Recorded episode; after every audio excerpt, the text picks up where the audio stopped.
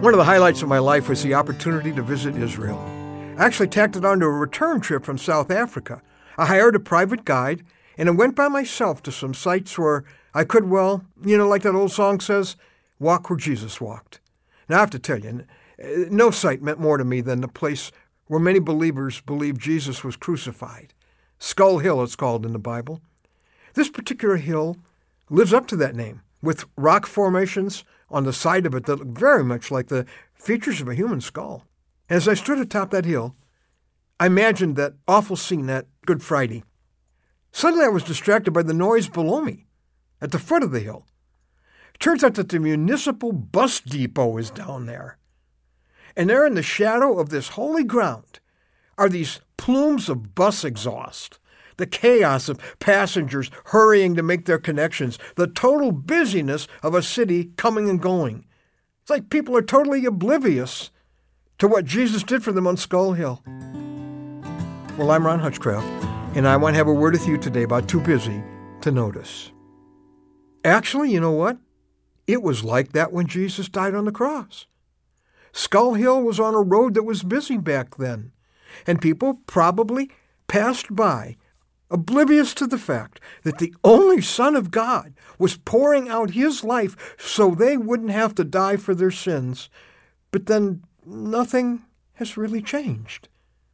Our word for today from the Word of God is in Lamentations 1, verse 12, and it asks a haunting question Is it nothing to you, all you who pass by?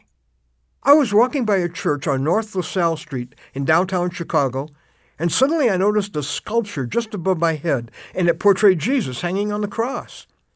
And as I watched the cars zooming by and the pedestrians hurrying past, I was moved by the inscription above Jesus' head. Is it nothing to you, all you who pass by?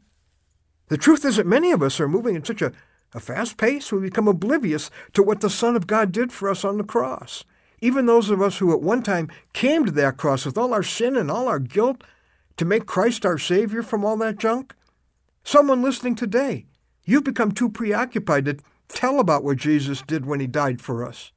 Your life has become so taken over with the demands of your family and your work and your church responsibilities that telling people that Jesus died for them has been crowded right out of your life. You've forgotten the cross and the life or death urgency of telling the people around you about it.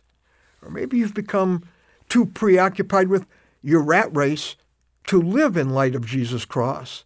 1 Peter 2:24 says, Christ bore our sins in his own body on a tree that we might die to sins. But you're living as if you've forgotten that. You're tolerating some of the, the very sins your Savior died to remove. It's time for you to remember his cross and why he died for you. And most dangerous of all, maybe you've been so preoccupied you have never responded to what Jesus did on the cross for you. The Bible asks, How shall we escape if we ignore such a great salvation? You could miss heaven, not because you rejected Jesus, but because you neglected Jesus. You just never got around to, to making your spiritual trip to Skull Hill to have the sins of a lifetime finally forgiven by the man who died for them. Sins erased once and for all, sins that will keep you out of heaven unless they're forgiven by the only one who can. If you've never actually begun a personal relationship with Jesus and you want that to change today, would you tell him that right now? Jesus, I'm yours. And then go check out our website because there you'll find a very simple, non religious explanation of how to begin your relationship with Him. That website is a newstory.com. That's a newstory.com.